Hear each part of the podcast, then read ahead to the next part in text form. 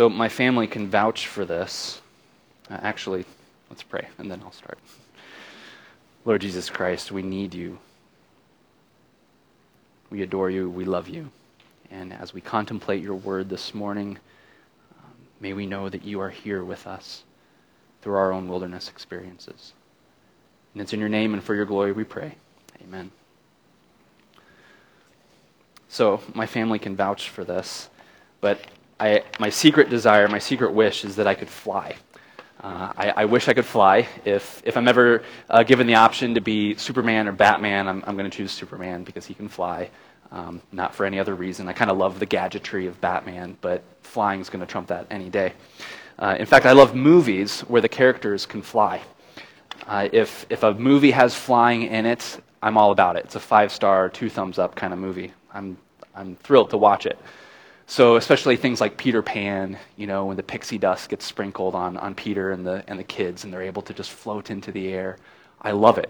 I love it. I just feel my heart kind of well up within me. And I want to I wanna be there. I want to do that with them. Mary Poppins, you know, she takes the kids on a flying adventure as well. Uh, or even in Charlie and the Chocolate Factory, when they drink that fizzy water and they start to bubble up and kind of float through the air. I'm like, yes, like I love this movie so much. Well, Molly and I, a few years ago, we were watching a movie called Finding Neverland, and this tells the story of the author of Peter Pan. And there's uh, very interesting characters throughout. It's a beautiful movie. And one of the characters has cancer, and towards the end of the movie, uh, they're, they're watching the play unfold, and, and the mother in this story is extremely sick. And it's, it's pretty evident that she's going to pass. Uh, and I, I forget, maybe she has passed by this moment. But then you see the kids start to fly through the air, and, and I, just, I was just so overwhelmed with emotion. These tears started rolling down my face. And Molly leans over and she's like, Oh, are, are you crying because the mother is about to die? And I'm like, No, no, they're flying. It's so beautiful. They're flying. You see, I wish I could do that. I wish I could be in the story. I wish that I could jump into the story and participate with them and actually leap into the clouds uh, along with them.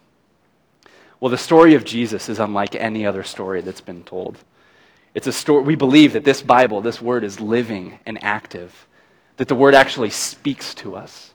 The word woos us in, it draws us in closer to Jesus' presence and we're actually invited to participate in this story.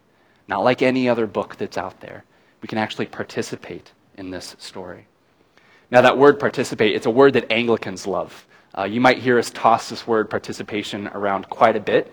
Uh, these services, even already, you've been participating. We kneel, we confess our sins. You're not here to be entertained or um, you know, to, yeah, to be entertained. You're here to actually participate, to work, to do spiritual work, and to receive spiritual nourishment here at the table. This isn't some sort of um, sit back and relax kind of service. We're unashamedly participatory. So we get to participate with God uh, in His work. Another way that we do this is by uh, experiencing the, the church calendar. And you've heard, if you've been here since uh, for a few months, you've been walking with us through the church calendar, beginning in Advent, right?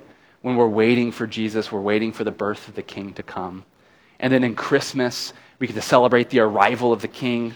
Messiah is actually here now. And then for the past six weeks, we've been celebrating Epiphany, God's light shining forth throughout all the nations so that every tribe and kingdom can hear the good news of Jesus Christ, that He's here. Someone's here to rescue us. And then this culminates with Transfiguration Sunday, which Molly preached about last week. And I wish I could have been here to hear about it. I hear it was great. Um, but we go with Jesus up onto the mountain, and we see him radiant, radiate in all of his glory. Well, this is the first Sunday of Lent. And so now, in practicing Lent, what we get to do is we get to walk down that mountain of transfiguration with Jesus and the disciples. And slowly we descend into Jerusalem to the trial, to the, and then eventually to the crucifixion, to the cross of Christ. And so this is our journey uh, for these next six weeks. We get to participate in this story. Well, today, this is the first Sunday of Lent, and we're going we're gonna look at two different stories that are in our text this morning. Uh, they're both told in the Gospel of Mark. We're going to be looking at the baptism of Jesus and then the temptation of Jesus. Now, if you're paying attention, you might be like, well, hang on a second, Rick. Uh, chronologically, isn't that at the beginning of Jesus' ministry? I mean, it's, it's Mark chapter 1. Yes, it is, you know, true. However, this is thematically setting the stage for Lent. Uh, those who put our readings together have placed this here because it's thematically setting the stage for Lent. So it's kind of like when you watch a movie, and right before you get to the final scenes of the movie, the main character starts having these flashbacks of things that have happened previously. And so what we're doing here is we're saying, aha, that's why those moments happened. And so as we're able, as we're approaching these final scenes, we have the freshness of Jesus' uh, baptism and temptation at the forefront of our minds. So let's take a minute this morning to remember where we have been coming from. So uh, turn your bulletins open to the first chapter of Mark, to uh, starting at verse 9 or if your Bible's open uh, to that, or if you have your Bibles, please open them to that as well. So, first, the baptism of Jesus. This is a cosmic event. Cataclysmic things are happening here. Now, sometimes we think of the Gospel of John as kind of that cataclysmic gos- or sort of cosmic gospel, but here we're seeing these major things happening here in the Gospel of Mark as well. We see that the heavens are torn open. We see that the Spirit is poured out upon Jesus. And then this voice speaks out, this booming voice over Jesus Christ. Jesus is being spoken of as no other prophet ever has. So I'd like to talk about each one of those three cosmic things that are happening. So, first of all, the longing of all the Old Testament prophets is coming to fulfillment here at this moment, at the baptism. Isaiah says in his writings, Oh, that you would tear open the heavens and come down. Oh, that you would tear open the heavens and come down. Have you ever prayed like that? Have you ever wanted God's Spirit to just pour, or you wanted the heavens to open up and God's Spirit to just pour out upon you? Well, the people of Israel have felt that way for 400 years. They've been having these words of Isaiah just ringing in their ears for 400 years. They've been desiring that God would send another prophet to them and speak to them again. And so here it happens. The heavens are torn open and its contents are spilled out upon the earth. This isn't some Thomas Kinkade painting where this gentle, beautiful light is kind of trickling down upon Jesus, and he's got these water beads just kind of dripping from his face. No, the heavens are torn open. This is terrifying. Can you imagine what this would look like? I think Mark is especially short and brief here because he wants to leave it up to our imaginations to guess what this would look like. Well, then the second thing that happens at the baptism is that the Spirit descends like a dove upon Jesus. Now, again, Mark is kind of ambiguous here. The other gospel writers, they'll say that the Spirit descended um, in the form of a dove, kind of brings some more clarity to it. But Mark here, it's kind of like it, it, was a likeness of dove. You know, it's, uh, who knows exactly what it happen, happened here, but something supernatural descended from heaven and descended upon Jesus. Something supernatural happened. And by saying, like a dove, uh, what, what Mark is doing is he's kind of alluding to, as you might have guessed, the story of Noah, in which Noah sends that dove out and then it returns holding that olive branch, symbolizing that peace is on the horizon. All of that cleansing from the flood, all, all those waters, that's about to descend or to rescend. Peace is now coming. God's love has kept you safe for these 40 days. So, the third thing that happens at the baptism is that we hear a voice. The Father is declaring his love and delight over his Son. You are my beloved Son, he says. With you I am well pleased. Now, that title, Beloved Son, that is a very, very unique and special title. In the Old Testament, it's only used of the nation Israel or of Israel's kings. That's the only, only times in which that sonship is offered. And that sonship was also, as you know, never really perfectly modeled, was it? The Israelites goofed up all the time. The kings, none of them were perfect. All of them goofed up all the time. But here we see that that title is placed on Jesus Christ. He is the good and beloved Son, the faithful Son. So this kind of begs the question why was Jesus baptized? Have you ever wondered that? Why was Jesus baptized? Is it because he's a sinner and he needs all of his filth washed away from him? No, that's not the case. And we can't let our American individualism kind of steer that question or steer the answer for it. You see, what Jesus is doing is he's vicariously taking upon himself the identity of the nation of Israel.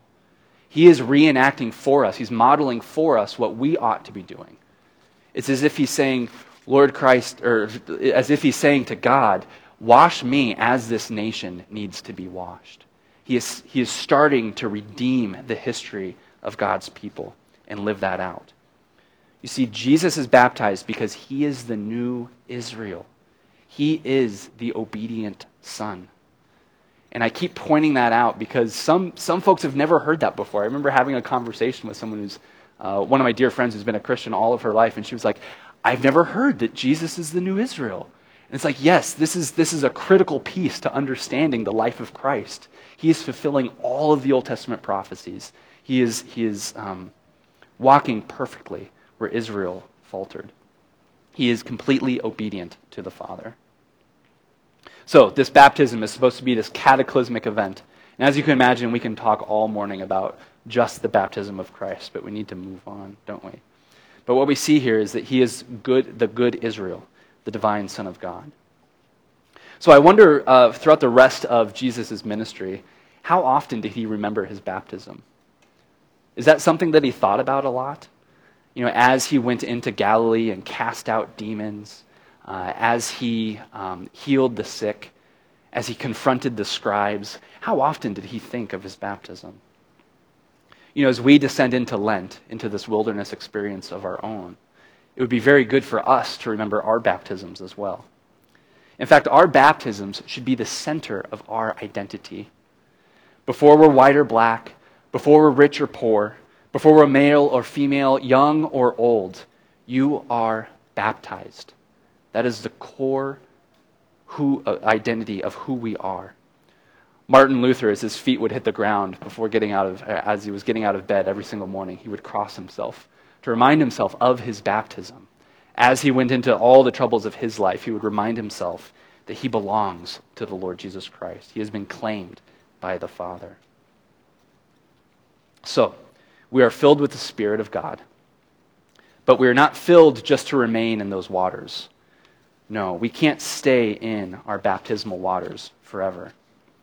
I wonder if maybe Christ wanted to stay in that moment and kind of extend that moment in those waters with the heavens being poured upon him, with the voice speaking over him. But no, Christ was called to go into the wilderness. It would have been easy on the mountain of transfiguration to pitch tent up there. In fact, that's what Peter wanted to do, right? He's like, oh, let's, let's build some tabernacles. Let's hang out here. This is great. But no, Jesus is called to descend down into Jerusalem and go to the cross. And you and I, we can't stay in our places of comfort either. No, we need to enter into the wildernesses of our lives. The same Spirit who anoints is the same Spirit who commissions and sends. In fact, the text tells us that Jesus was driven into the wilderness. This is where God's Son meets God's adversary. So let's move to the next part and see what happens here. In verse 12, it says, The Spirit immediately drove him out into the wilderness. And he was in the wilderness for 40 days, being tempted by Satan. And he was with the wild animals, but the angels were ministering to him. So, how long was Jesus there? He was there for 40 days. Now, immediately, we've just read our Genesis passage. We should know what that kind of triggers for us. So, 40 days, that's a symbol there. That's a, that's a, um, that's a number that symbolizes these wilderness experiences that have happened throughout the Old Testament. The, the ark was adrift for 40 days. Israel wandered throughout the wilderness for 40 days, or 40 years. Moses was on um, Mount Sinai for 40 days. Elijah's wandered, Elijah wandered through the wilderness for 40 days as well. You see, these are moments in Israel's history when they were both tested, but also when they were refreshed, when they were renewed as well. And Jesus is re-walking this path. He's re-walking this path. Again, just as the baptism, he's doing it here in the temptations as well. So what happens when he's out in the wilderness? Well, first he's being tempted by Satan. This is God's adversary.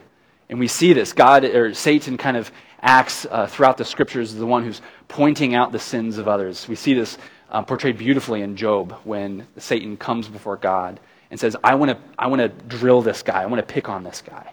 And so we see that happening again here in the wilderness. You see what, what Satan is trying to do. He's trying to subvert God's plans, God's reign, God's kingdom. He's trying to subvert it, trying to delay it. And Mark leaves this, this testing ambiguous, doesn't he? The other gospel writers, again, they kind of want to fill it in. They want to tell us a little bit more of what happened. But Mark, he, he leaves it kind of ambiguous. And I think the reason why is he wants us to be drawn into the story again. He wants us to participate with us in the story. Because the scriptures tell us that Jesus was tempted in every way that you and I were. But here we see that he passes the test. We also see that the wild beasts were there in the wilderness with him. And so the picture that we get of Jesus is he's among the wild beasts. Satan is, is nagging him, Satan is grilling him. This land is untamed, it's unpredictable, and it's quite dangerous. It's quite dangerous. So I've, I've had the honor of doing a few weddings um, as a pastor, and it's one of my most favorite things to do. But there's a part in our Anglican wedding liturgy that is, is always a little awkward and uncomfortable, but I love it. Like, it's great. And I always try to encourage the couples, like, please do this. Please keep this in the liturgy. So there's this moment in which the, the pastor stands up in front of everyone who's there. And the pastor says, If anyone here knows just cause as to why these two should not be wed, do you know what the rest of the phrase goes? Well, of course, Molly, you know. Good job, Molly. You passed. Speak now or forever hold your peace, right? Speak now or forever hold your peace. And this is a test of sorts. Oh, and it's so uncomfortable to stand there, you know, before all of your loved ones. Because of course there's some loved ones who's probably said to you, "Are you sure you want to marry this guy?" Like there's other options out there. You don't have to settle for this guy. Wasn't your dad or no, your mom was told that. Yeah, yeah. so so this is a really fun moment in the liturgy. Because people have an opportunity to speak up. They have an opportunity to come and say um, maybe the beef that they have, right? Now, these days, people don't actually do that, especially in Minnesota. We're, we're much too polite for that kind of craziness. But by enduring through this, it's in effect saying that everyone there, everyone here, they haven't spoken up. They're in your corner, they're on your side. They want to see your marriage succeed, they want to see this um, turn into a, a beautiful, long thing. They're in your corner. So, this is like a good test. This shows kind of the, the beauty of what testing can reveal to us. So, why is Jesus tested? Because he's victorious over it. He's victorious over it. He's victorious over Satan. He's victorious over sin. He's victorious among all of like the, the weird, gnarly things in our creation. You see, where God's people grumbled and God's prophets succumbed to sin, Jesus doesn't falter. He, does, he goes into this. He walks the same path as Israel without grumbling, without bouts of anger, without questioning God's purposes. He's entered the fighting ring and he emerges victorious. Jesus, who is Israel reduced to one, is the faithful Son. I hope you're picking that up this morning. So, as I've been reading over this text, there's this one phrase that kind of jumps out, and it's kind of curious to me. It's kind of curious to me. It's the phrase, and he was with the wild animals. And this is a phrase that's kind of stumped a lot of the commentators as well. Because as I've mentioned, Mark, he loves alluding to the Old Testament. He loves making those connections for his readers. And he's usually very um, short and punchy and strategic in all of the phrases that he uses. In all of your free time, you should go read a commentary on the Gospel of Mark. You, you would love it. that can be your Lenten exercise. How about that? I've loved it. So, like I said, he uses very vivid use of the Old Testament, as you've seen. And so some commentators have wondered okay, so this, this allusion to the wild animals, is this some kind of link to uh, the creation story, where maybe Adam and Eve are among the wild animals, and so now Jesus is kind of at peace with them? But, you know, that, that kind of seems like a bit of a stretch. And some people wonder well, is this kind of an allusion to Isaiah when he says that the lion and the lamb will lie down with one another? But again, that's, that's kind of a stretch because when you look at this passage, you, you get the idea that the wild animals, they're, they're kind of linked to Satan. And so it's as if like they're contributing to the, the um, unknownness of, of the environment, of the situation. Well, I think part of the answer to this is you have to remember when the Gospel of Mark was written. And pay attention here because this is, this is really cool. This is, this is great. So, Mark, Scott, Mark, if you recall, he was the. Uh, guys are having a party back there, aren't they? so Mark's gospel, or Mark was the um, companion of Peter, the apostle, who's sometimes called Simon throughout the text. So Mark was his translator along all of his missionary journeys. In fact, you can read about these two interacting throughout the book of Acts. And so Peter was the primary source for this gospel. So as the apostles were spreading the stories throughout uh, the middle or throughout the Mediterranean world, Mark and Peter were traveling as well. And church tradition tells us that they ended up in Rome. They ended up in Rome. And this is when a lot of Christians were being persecuted and killed. And tradition tells us that Peter was one of those Christians who was killed. So the, um, the Apostle Peter, tradition tells us that he was crucified upside down. And so you can imagine Mark, either towards the end of Peter's life or after Peter was killed, Mark is wanting to write down these stories that he's been learning about Jesus so that the teachings of the apostles would be able to be passed on to the next generation and to the next and to the next. And so this is also the pastoral need of why Mark's gospel was written. And so um, he's writing so that the, the Christians can remember the story from generation to generation. Well, if you know your history, you know what else was going on in Rome at this time. Again, this is about the mid 60s or so. There was a great fire in Rome. And Nero, the crazy emperor, he blamed the Christians for this fire that destroyed so much of Rome. So, because of this, there was a heavy persecution going on against the Christians. Friends were turning them in, saying, This is a Christian, and turning them into the authorities. They were being jailed, they were being beaten. And, as we know, they were being fed to the wild animals in the Colosseum. Mark is reminding his Christians, reminding the Christian believers there, that Christ is with you. He has entered into these experiences with you. Christ himself has been among the wild animals. Just as, um, just as these Christians were being betrayed by their friends, Christ has been there. He knows what that's like. Just as they've been jailed and beaten and put on trial, Jesus Christ knows what that is like. And even when they're eventually condemned and fed to the animals, Jesus Christ is with them. And in that, in that moment, the angels are ministering to him. Can you imagine how comforting that would have been to those early believers? knowing that even in the midst of their death that the angels can be there ministering to them. And then like Jesus, their death would be a testimony to the Romans around them. If we fast forward a little bit and think about Jesus' death on the cross, who was there? There's this Roman centurion who declares, Surely this is the Son of God. So, just as it's com- uh, comforting to those early Christians, it should be comforting to us as well. In fact, the writer of Hebrews says this He says, For we have a high priest in heaven who, in every respect, has been tempted as we are, yet he is without sin, and he sympathizes us, with us in our weakness. So, this Lent, some of you are taking a symbolic journey throughout Lent. You're, maybe you've um, picked up some of our, our resources in the back, and you've decided to walk through Lent in a very symbolic way. You're preparing for when difficult times are about to emerge in your own life. But you're walking with Christ uh, as he approaches the cross. But some of you this season are actually in a real season of wilderness. Lent is actually very real for you to be experiencing right now. This is a wilderness experience for you. The temptations are abounding at your left and your right. And maybe you feel like those Christians who are being fed to the wild animals. So, the good news for you this morning is that Jesus Christ is with you. That we actually, as we are participating in this Lenten experience, Christ has already been participating with us before we even knew it. He is here walking with us.